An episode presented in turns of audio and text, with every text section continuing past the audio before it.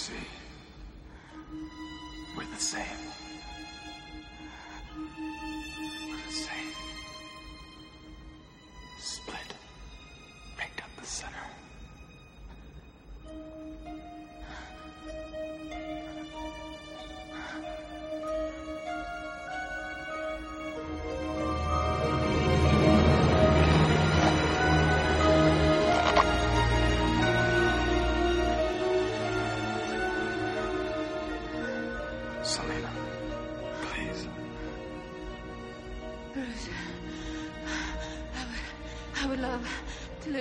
Your castle. Forever, just like in a fairy tale.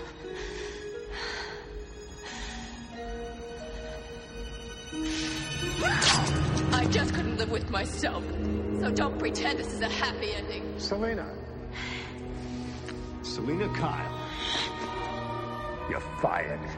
And Bruce Wayne. Why are you dressed up like Batman? Because he is Batman, you moron. Was.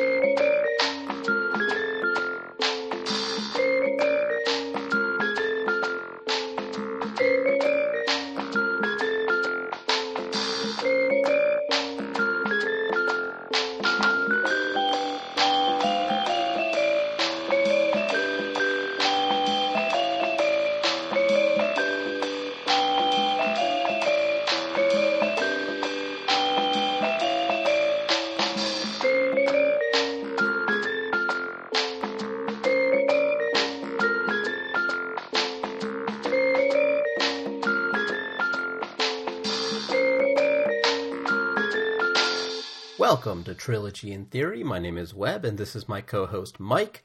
And tis the season to be jolly. We are starting our new trilogy with, I would imagine, one of the more popular choices Batman Returns. When was the last time you saw Tim Burton's version of Batman, Mike? Actually, let me tack on to that. Did you enjoy Burton's version of Batman? Yeah, I mean it's so much so. I'm actually I'm actually doing another podcast, uh, 89 episodes on Batman 89, like in all the all the movies that came after that, because uh, for my age group, which I think can kind of include you, uh, this was the first big movie of my childhood. Star Wars came before my time, and I caught up with it on video but I have a distinct memory of the the Tim Burton Batman seeing it at the drive-in, and it was the first movie I was aware of um, before my you know before that my parents would say hey we're taking you to the movies and i'd be like oh cool. I love movies. Like i didn't care what it was. That was the first one i remember saying i know batman is coming. I know it's coming on this date. You have to take me to see it. So that that's the first experience i have uh, from my memory of the anticipation of a film coming and wanting to see it on opening weekend and like Star Wars or I guess Jaws before it, uh, you know, it set a new standard as far as that opening weekend gotta see it mentality.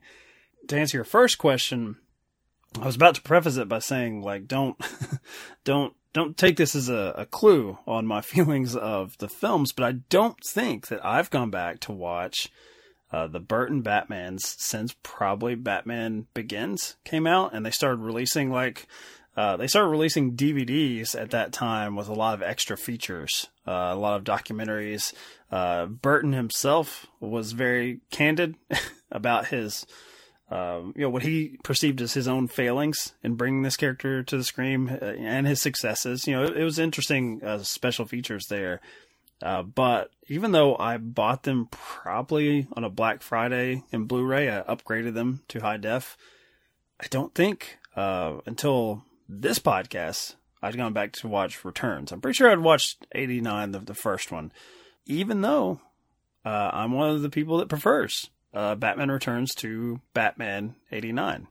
And I remember that being kind of divisive when I was a kid because it was seen as the dark one, which is funny when you get Jack Nicholson's Joker and you're like, wait a minute, that was not dark. He's throwing acid on women's faces. But I don't know if it's the Christmas thing to go back to our our month that we're doing here, like everyone else. If they're, you know, I, I guess a noble uh, podcaster doing Christmas movies. I, I don't know, but I just remember as a kid the distinct memory that was like this was too far, and so then what you're going to get is Schumacher. He's going to come in and clean this up and make it nice and uh, packageable for a McDonald's Happy Meal, uh, which is still a little bit unfair because I, I still have some of those Batman Returns McDonald's cups somewhere. They're they're faded and they're cherished. Um, but yeah, it had been a while. It had been, that's 15 years if I'm going back to Batman Begins since I had experienced this in full. Uh, and actually, the special features on Batman Returns, uh, it's it's this I think the second or third part of a, a much longer Batman documentary series. It's kind of like uh, it's wonderful to create uh, the Kurosawa one that uh, is released in every single Criterion Kurosawa. They have one for the original Batman films uh, from Burton to Schumacher.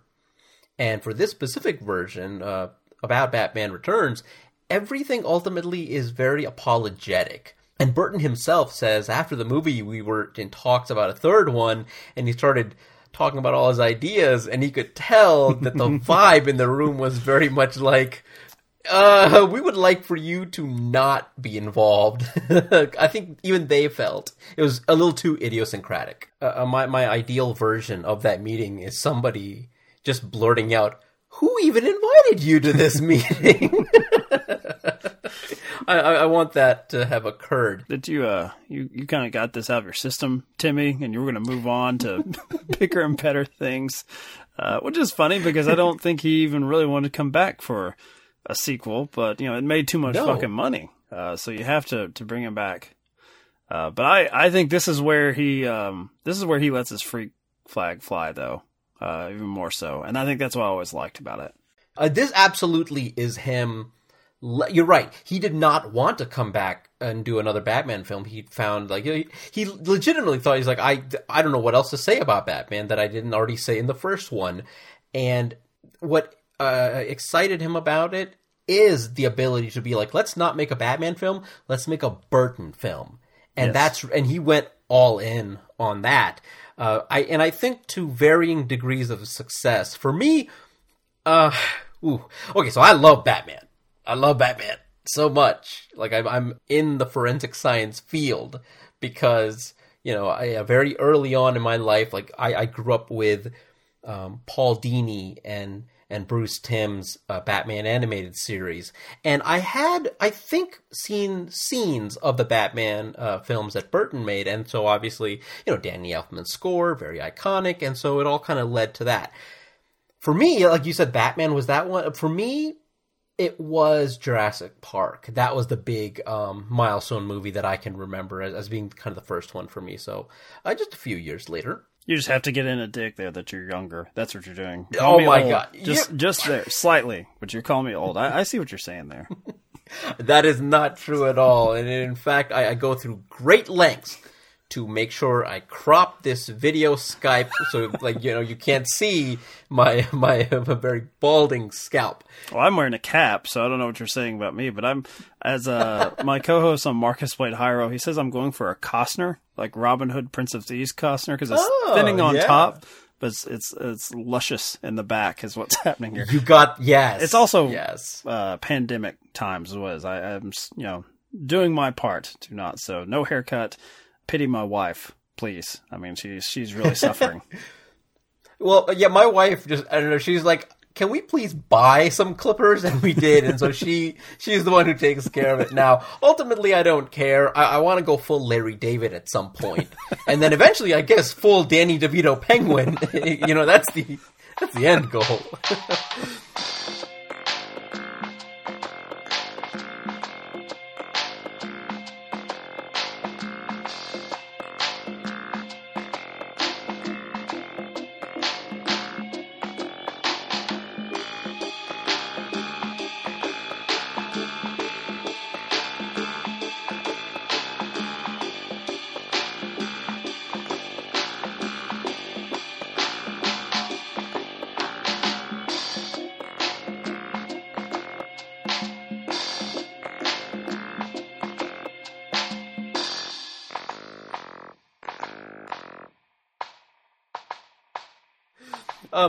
Speaking of Danny DeVito Penguin, obviously, I mean, I think, uh, I mean, he was told like a year prior to uh, pre-production, like, "Oh, Danny DeVito would be great in this," and he knew about it. That, that he was being um, touted as kind of the the person to play Penguin. Very different from uh, I believe Jonah Hill in the new Batman uh, was approached to be the Penguin, and he's Yeah. like, "Fuck you!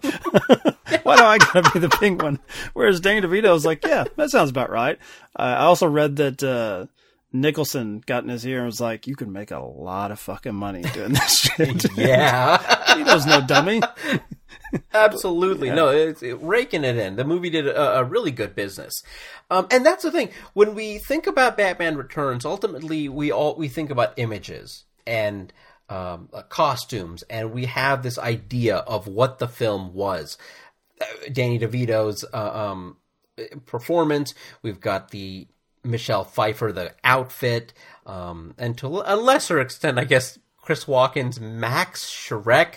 Who is that supposed to be? By the way, wasn't that supposed to be, be an actual Batman character? it was actually Harvey Dent, okay, and they wanted to kind of, of. Yeah. yeah, work in Two Face. I think Billy Dee Williams was originally um, uh, uh, discussed, but uh, it got to the point where there were just too many characters in the movie, and you know, thankfully they cut it out. But honestly, I still think there's too many characters in this movie, and all the time spent uh, with them has very little to do with any of their motivations, anything to deal with like plot.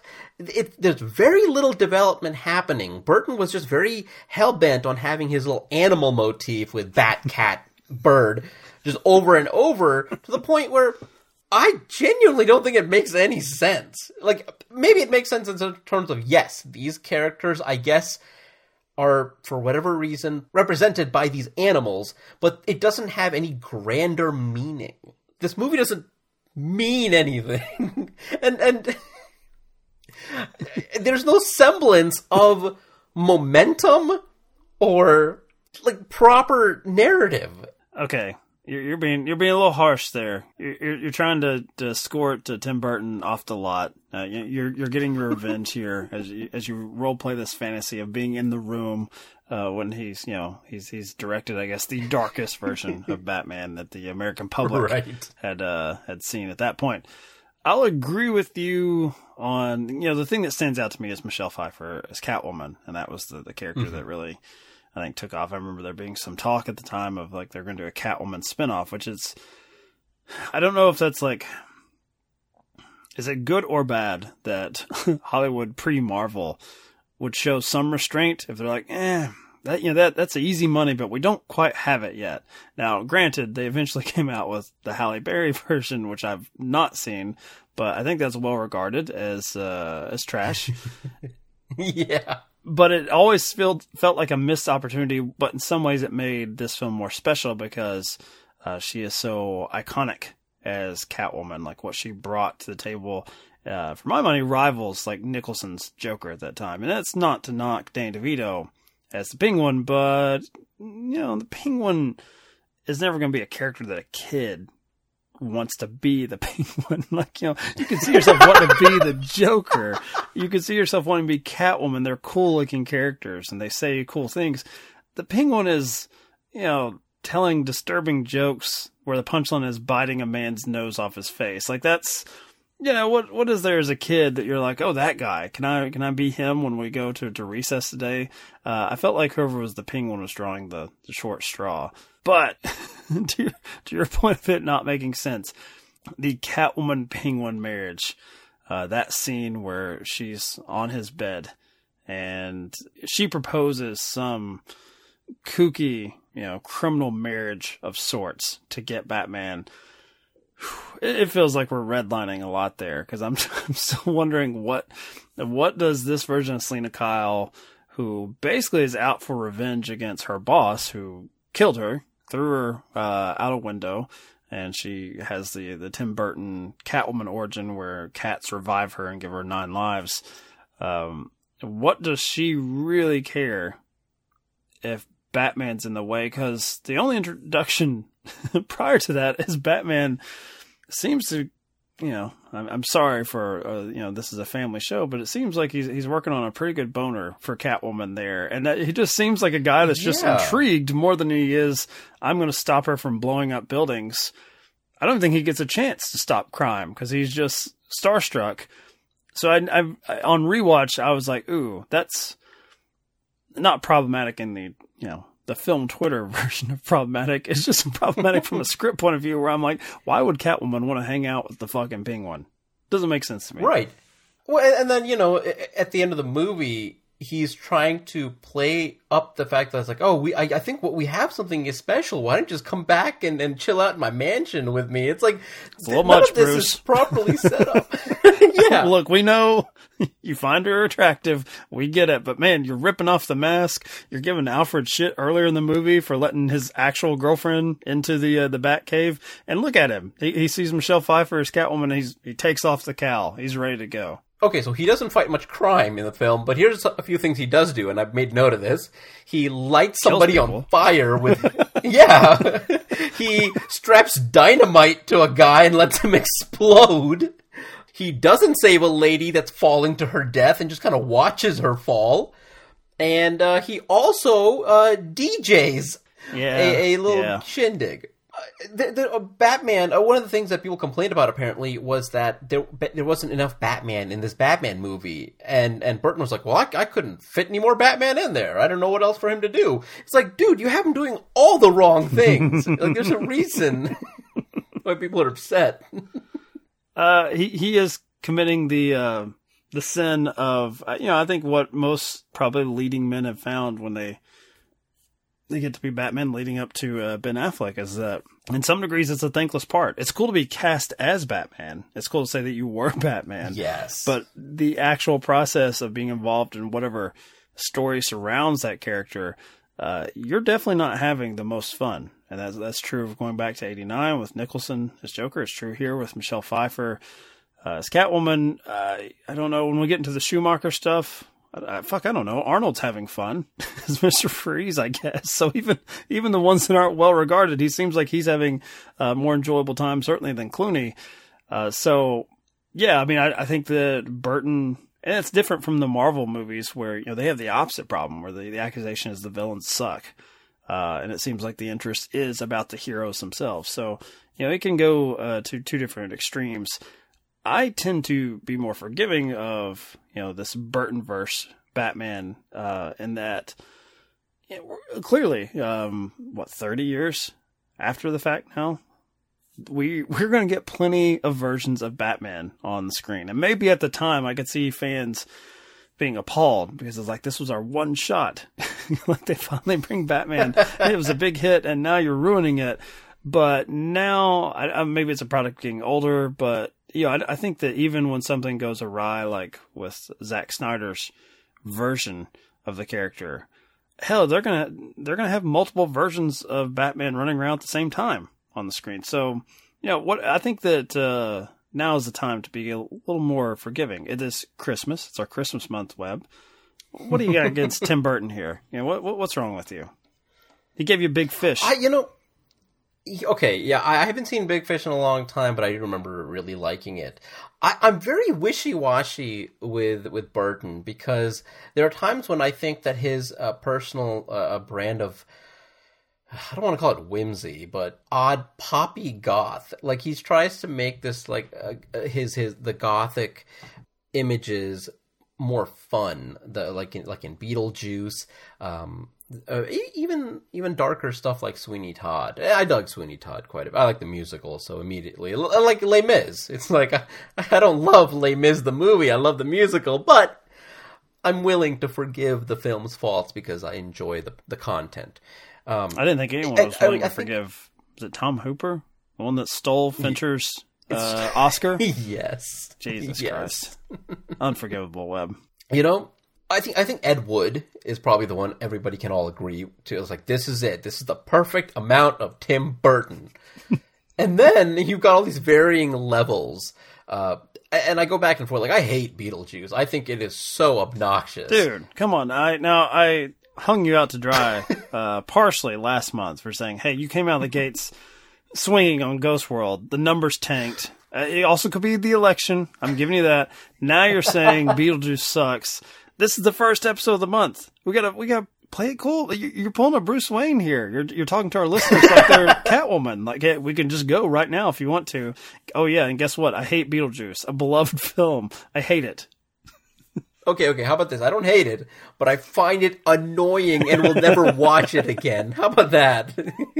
Well, You're right. okay. Hate is a strong word. Here, let me flip that back around on you. So we're both Batman people, right? We any version of it, we'll be interested in. You know, we'll have our qualms with how they handle the character, whatever. What do you think? Like, so your average Joe, because obviously this crossed over. Like a lot of the successful Batman movies crossed over. Probably the the Dark Knight trilogy, the Christian Bale one, I would say, is the most effective at reaching the non comic book audience because they treat them Yeah, as definitely. crime movies. Um, what do you think the average Joe coming in to watch Batman Returns got from the Batman character? If this was their first experience with the, you know, that that symbol, the jest, So, because I, I feel like having watched the the first one with Nicholson the Joker. It- It's a far cry from this one, as far as like, well, okay, it's a little weird that a guy chooses to dress up as a bat, but you know they don't really get into the motivation too much. And his family was killed, and he's lonely and he's rich. Here, you've got this weird origin story of a penguin baby killing a cat on Christmas in front of his Yeah. parents in the crib. They send him off. Uh, it's very biblical. He's going down the, the water into the sewer. He's raised by actual penguins that end up becoming his army right. with rockets attached to them. Like, what, what is like? I'm trying to imagine what my father thought when he took me to see this and just looked at his son with great despair at what what I was going to become. Well, I, I, one of the things that also in the documentary was that through uh, multiple viewings, you had kids coming out of the screenings crying like they had just gotten punched in the stomach.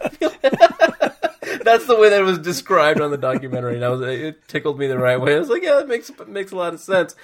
And, and, you know, through all of that, being raised by the by penguins and everything, there are two things motivating the penguin, and that's fish and poontang. Actual line. That's an actual line of dialogue from Max Shreck. Yeah, I had to stop. I stopped and took a picture of that with my uh, fancy new iPhone Webb. I mean, that's that's what I'm putting all this technology to use for is to take a really shitty picture of my television screen with subtitles because I thought I had misheard. I'm like, there did Christopher Walken just say this to the fucking penguin? Did he just say poontang to the penguin? He did. I don't know who to blame for that. Uh, maybe if Annette Bening was on set, she would she would have classed Oh my that, and put a stop to it. Certainly. And you know what? That's one of the things I find most interesting about this the alternate versions of what Batman Returns could have been. In ending as Catwoman, at one point, uh, Meryl Streep was thrown around as Catwoman. And, and Tim Burton said that no, we're not going to hire her because she's too old. Despite the fact that that was it, it was a non-issue with Nicholson, the fact that he was too old to play that role. He was like, well, if and I think the quote was like, well, when you have someone with the talent level of Nicholson, you have to hire him, as Not if like Meryl Streep is just. yeah.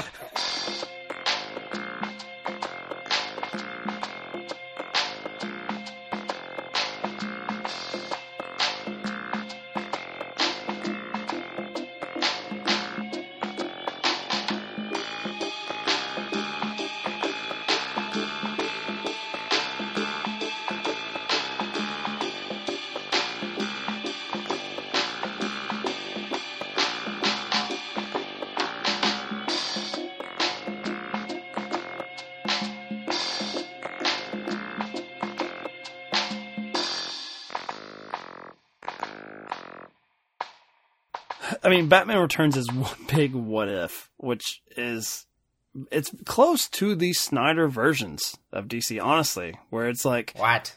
okay, where they clearly they just let whoever was the director in charge put their vision on screen and you could see different points where someone could have raised their hands and been like, hmm, I don't know, this is a bit much here.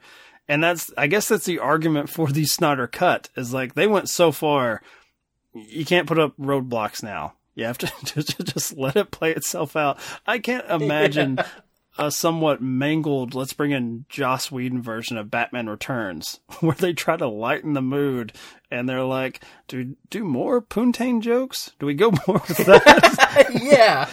I guess that's No, what I'm saying is I defend this film in that regard in that they just let it happen. This is what Burton wanted to do. So be it. And that's where I'm in 100% agreement with you. You're right. Like, I, I think that the first Batman, 89 Batman, is a more watchable film for me. yeah. And I think for more uh, mainstream audiences because it does have a plot and there's momentum and you're going from A to B to C.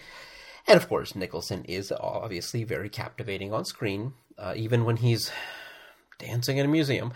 Uh, There's, uh, there's, I hate, I hate to use the word, but there's logic to that film.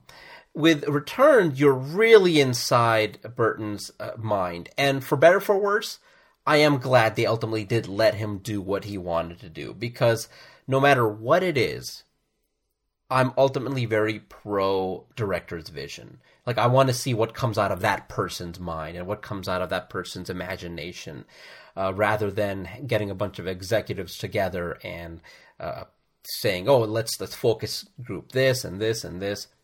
I want to see what this one individual has to say. I think Batman Returns, just as a Batman movie, like is a complete failure, but as a Burton movie, is a rousing success. Merry And Christmas. the fact that it doesn't Tit listeners, complete failure to start off our month. Let me also point out, let me point out, Ghost World's on me.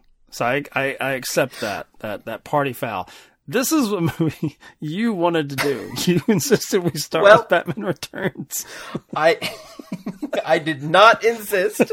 I merely threw it out there because it is Christmas time and it's a rare opportunity for us to talk about Batman on Trilogy and Theory. I should put my other podcast. Go to please go to the grand gesture where when we cover Batman Returns for Christmas, it will be a love letter of how it is a cherished holiday Oh classic. Gosh, And Webb how? Webb will Where be do you mentioned. come up with these picks? You saddled me with Hellboy, and yet you're choosing Batman Returns. Grand Gesture is a complete Burton nightmare. that's, that's what it is in a podcast. No, just I'm just playing. That is a that is a, a you know the the hatred that you're spewing is all self hatred because you were on that Hellboy episode, sir.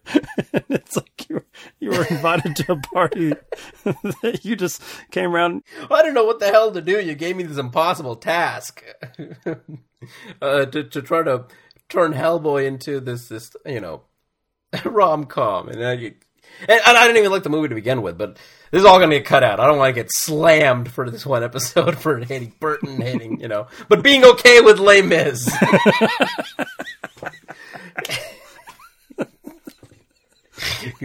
all all of my credibility goes right out the window. Even though I'm, you know, throwing in the fact that I watched Kurosawa documentaries for every release, whatever, it doesn't matter. This guy this guy doesn't enjoy a Del Toro flick.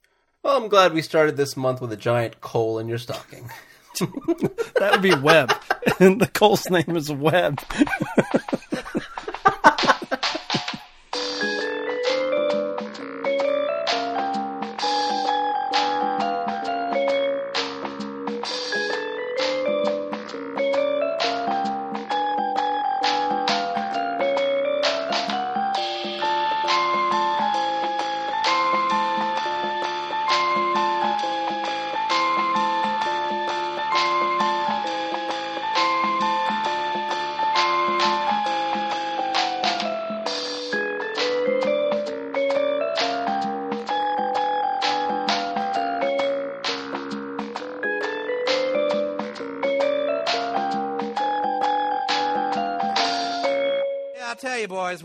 Kill. Poontang's expensive. That's why when it comes to chicks, I just screw them and leave them. I say, get out of my bedroom, Poontank, before you suck my life dry.